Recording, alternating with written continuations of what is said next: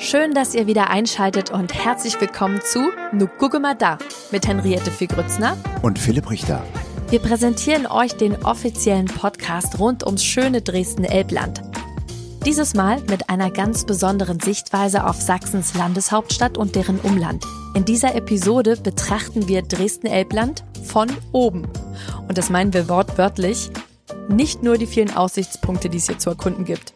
Es ist ja immer wieder schön und gut, eine neue Perspektive auf die Dinge einzunehmen. Und so verschaffst du dir im besten Fall immer eine gute Orientierung und generell auch einen optimalen Überblick, wie zum Beispiel früher mit einer Landkarte oder heutzutage mit einer Karten-App auf deinem Smartphone. Genau, der Blick von oben, der zeigt vor allem auch, wie schön grün Dresden-Elbland ist mit seinen Schlossparks, dem Elbufer und den Weinbergen mit den Orten zum Beispiel Meißen, Koswig und Radebeul.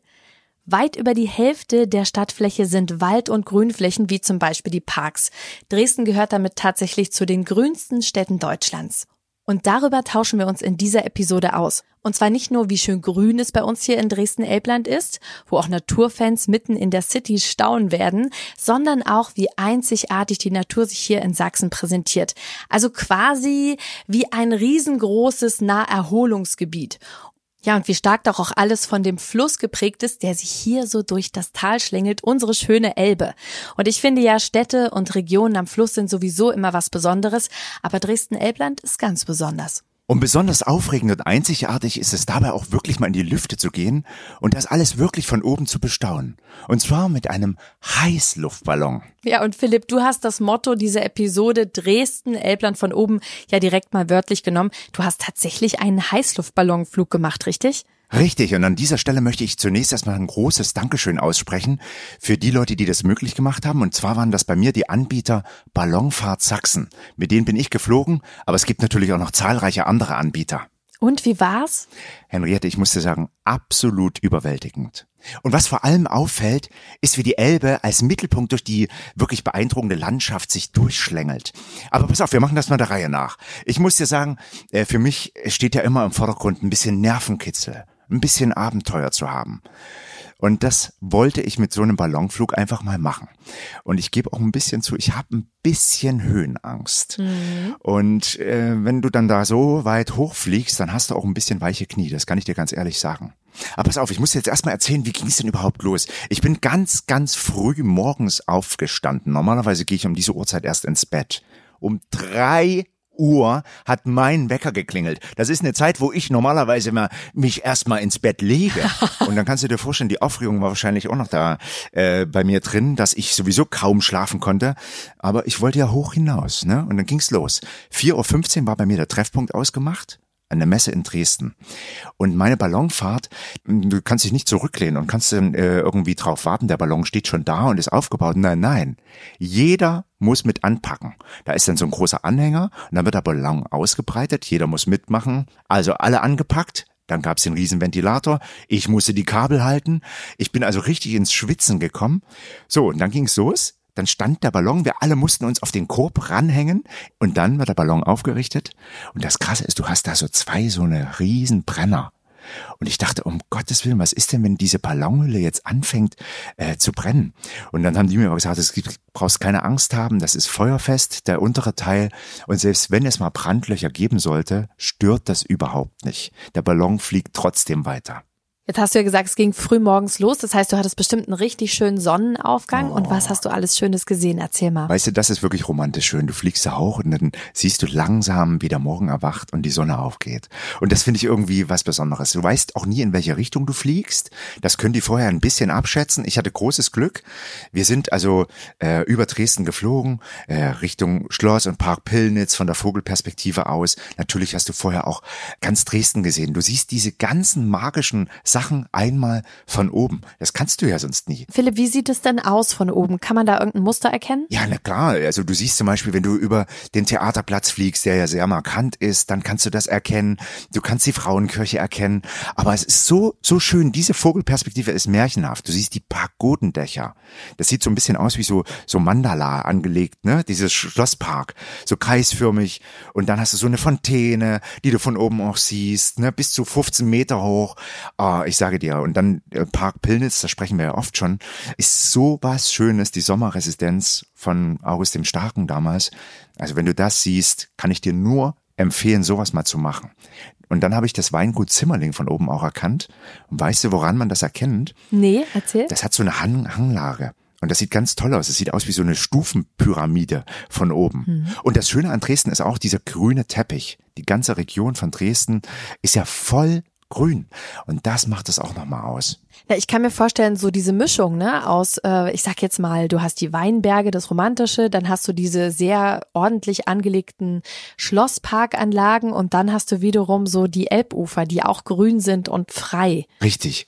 Und ich hatte auch großes Glück. Äh, wir sind über den Zwinger geflogen und das ist auch ein toller Anblick. Du hast dann äh, dieses Membrandach da, das sieht so ein bisschen aus wie eine Kaugummiblase. Ne? Das ist hier direkt über dem Residenzschloss und das ist was Tolles, denn, das kann ich dir sagen, dort hat Obama schon mal gestanden, als er in Dresden zu Besuch war.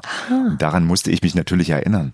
So ein besonderer Moment. Das ist auch so, ne, dass man einfach weiß, Obama, ich meine, ist eine Persönlichkeit, viele waren schon in Dresden, aber ist trotzdem eine sehr, sehr bekannte Persönlichkeit, dass der da schon mal war und dass man das dann so sehen kann. Ja, und der stand da fast ganz allein, weil es war ja alles abgesperrt. Und dieses Gefühl hatte ich dann eigentlich auch aus der Luft aus, dass man fast wie allein mal auf Dresden schaut, weil um diese Uhrzeit ist natürlich noch nicht viel los, ne? Cool. Und die Krönung, das muss ich dir noch sagen, Henriette, ist, wenn du so eine Ballonfahrt gemacht hast und dich als würdig erwiesen hast, wirst du in den Adelsstand erhoben. Denn früher war es so, es ist aus einer alten Zeit, durften nur die Adligen fliegen. Das einfache Volk war unten und die Adligen durften als einzige sich in die Luft begeben. Und deswegen wurde ich auf den Namen getauft. Ballonheld Philipp von Dresden von der Sonne geküsster Brennerfürst Oh, des sächsischen Ballonadels. Ist es nicht schön? Ach, Philipp, das klingt total spannend. Das klingt danach, dass ich das unbedingt auch diesen Sommer nochmal machen will. Es lohnt sich auf jeden Fall, Henriette. Mach das und du wirst Dresden und auch das Elbland mit einem ganz anderen Blick erkennen. Das Einzige ist natürlich, mit so einem Heißluftballon kommst du natürlich nicht auf deine 10.000 Schritte, die man ja täglich machen soll. Wo das aber wunderbar geht, ist auf dem Weg, der die drei Elbschlösser verbindet. Habe ich erst neulich wieder gemacht. Da hat mich eine Freundin besucht, die war lange, lange nicht in Dresden und da ist es, finde ich, total schön, mal eine neue Perspektive zu zeigen oder einfach mal zu gucken, was es noch gibt oder gerade diesen Blick auf die Altstadt zu haben.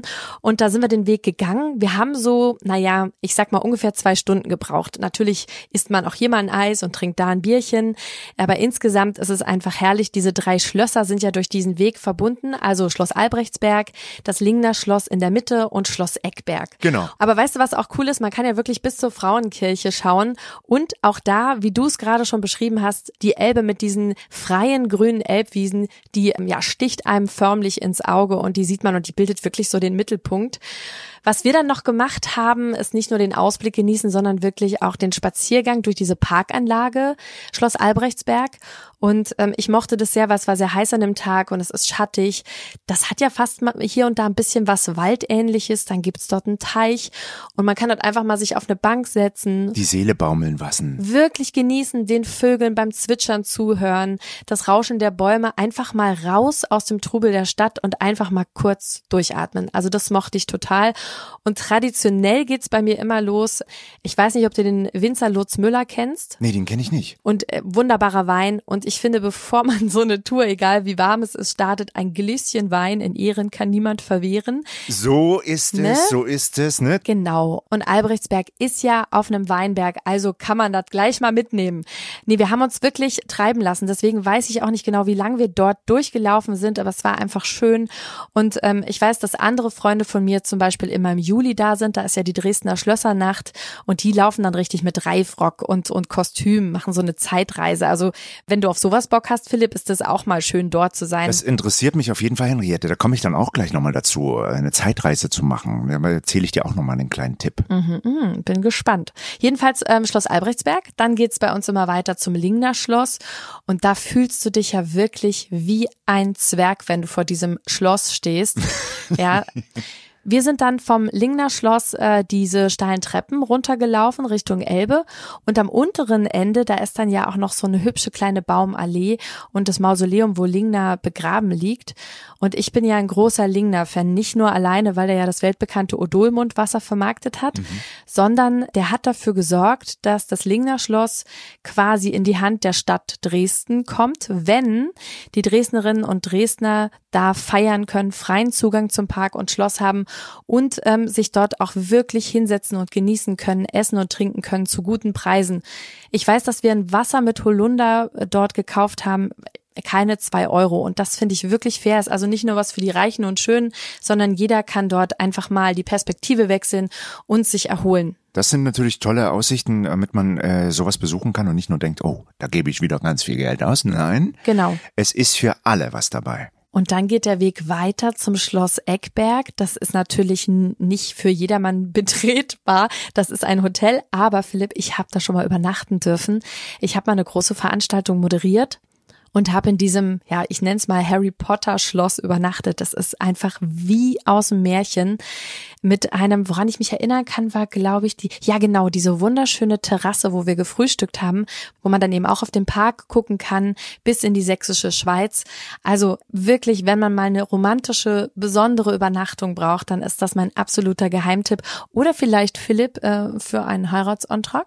Oh, das wäre doch auch mal was. Eben, dieses ging jetzt mal an deine Adresse. Vielleicht ist es ja Henriette, so ja, ja. In der Ruhe liegt die Kraft. Auf jeden Fall der Weg und auch der Ausblick von Schloss Albrechtsberg, dem Lingner Schloss und Schloss Eckberg, das ist einfach für mich einer der schönsten Aussichtspunkte, um Dresden mal von oben zu genießen. Hast du auch noch einen äh, schönen Tipp für eine schöne Aussicht auf Dresden? Ja, ich habe was ganz, ganz Besonderes entdeckt. Du kennst das ja, äh, Schloss Albrechtsburg in Meißen, ist ja vielen bekannt, ne? Da mhm. waren wir ja auch selber schon. Ja. Äh, aber ich habe eine ganz andere Entdeckung ganz in der Nähe gemacht. Schloss Scharfenberg. Sagt mhm. dir das was? Ja. Das ist ja so ein ganz romantisches Hotel mit so einer historischen Geschichte. Auch sehr schön, ja. Ne? Das im 19. Jahrhundert war das das Zentrum der Romantik. Das war ganz viele bekannte Persönlichkeiten waren da und haben sich dort getroffen, wie äh, der Maler Caspar David Friedrich oder der Schriftsteller Novalis. Mhm. Und das mhm. zählt zu den ältesten Burganlagen in Sachsen. Und ich bin da von Meißen aus mit dem Fahrrad hochgefahren. Das ist ein enormer nee. Anstieg. Ja, ja. Wollte ich gerade sagen. Muss man verrückt? sagen. Ja, aber ich versuche ja auch mal ein bisschen was Verrücktes zu machen weißt du? Und dann lohnt es sich aber dort oben anzukommen, in diesem ganz wunderbaren Schloss. Es ist, du kannst dort ein romantisches Wochenende verbringen, einfach mal mit deiner Liebsten oder deinem Liebsten. Und es gibt so ganz tolle Zimmer wie die heißen schon zum Beispiel, Hölderlinzimmer, Luisenzimmer. Ja, klingt gut. Oder das Hochzeitszimmer, ne? auch da kannst du eine Hochzeit feiern. Und das Ganze ist alles in einem historischen Stil eingerichtet vom Schlossherrn selber. Der ist nämlich Restaurator, mit dem kann man sich auch unterhalten über die Geschichte äh, des Schlosses. Und es hat einen ganz tollen Charme von damals. Und die Krönung ist der Garten. Und dort war ich. Ich habe also ein schönes Wochenende da verbracht. Und das ist alles voller Flieder, Rosen, Holunder, Apfel, Aprikosenbäume. Ganz, ganz schön angelegt. Ach, schön, herrlich. Eine Wiese mit weißen Margariten. Und wenn du dort so liegst, an dieser Mauer, in der Hängematte, da kannst du dich einfach nur wegträumen und fühlst dich ein bisschen wie so ein Schriftsteller und möchtest sofort einen Roman verfassen. Schloss Scharfenberg unbedingt mal besuchen. Und mein Tipp ist, wenn du mal ganz am Wochenanfang dort übernachtest, kann es sein, dass du das Schloss für dich ganz alleine hast. Du bist also dein eigener Schlossherr da. Herrlich. Klingt toll, aber auch ein bisschen gruselig. Ich weiß Nein, nicht so ganz. Du brauchst keine Angst haben. Es ist so romantisch und schön. Ja. Äh, da ist überhaupt nichts gruselig dran. Also ganz alleine, vielleicht bringt man dann doch jemanden mit. Ach, äh, weil ich noch ähm, erzählt habe, doch, dass meine Freundin da war. Weißt du, was mir gerade noch einfällt, was auch richtig toll ist, gerade um am Anfang mal Dresden von oben sich anzuschauen, um sich zu orientieren und zu gucken, wo ist eigentlich was? Was wollen wir uns anschauen? Bevor wir den Schlösserweg gegangen sind, waren wir in der Frauenkirche. Oh, da war doch Obama damals auch zu Besuch. Ja, der war auch in der Frauenkirche, richtig. Und ich bin mir sicher, dass der auch sich die Kuppel mit der Aussichtsplattform angeschaut hat, also dieser Kuppelaufstieg. Das ist ein bisschen anstrengend, da hochzugehen, das muss ich ehrlich sagen, aber es lohnt sich absolut, weil du dort so schöne Fotos machen kannst und eben mal gucken kannst, Altstadt, wo es war, dann siehst du natürlich die Elbe, Stich sticht auch hier sofort ins Auge. Und ähm, ja, die Elbe, ne, wie, wie wir es schon jetzt die ganze Zeit immer wieder gesagt haben, der Mittelpunkt von allem, dort sammelt und konzentriert sich alles eigentlich drumherum. Henriette, darf ich dir dazu mal ein Zitat von Heinrich Kleist sagen über Dresden? Bitte. Darf ich ansetzen? Bitte. Dresden hat eine große feierliche Lage. Der Strom verlässt plötzlich sein rechtes Ufer und wendet sich schnell nach Dresden. Seinen Liebling zu küssen. Von der Höhe des Zwingers kann man seinen Lauf bis nach Meißen verfolgen. Und wendet sich bald zu dem rechten, bald zu dem linken Ufer, als würde die Wahl ihm schwer und wankt wie vor Entzücken und schlängelt sich spielend in tausend Umwegen durch das freundliche Tal, als wollte er nicht in das Meer. Ja, Philipp, eigentlich ist damit alles gesagt und fasst es auch nochmal zusammen. Dresden von oben mit dem herrlichen Blick auf die Elbufer und auf die Elbe und die wunderbare Altstadt. Einzigartig. Und Henriette, was machen wir eigentlich in der nächsten Episode? Du, in der nächsten Folge geht's um Dresden-Elbland bei Nacht. Natürlich, wo man schön feiern gehen kann und was trinken gehen kann. Aber Dresden-Elbland bei Nacht hat einen ganz besonderen Zauber und darüber sprechen wir dann.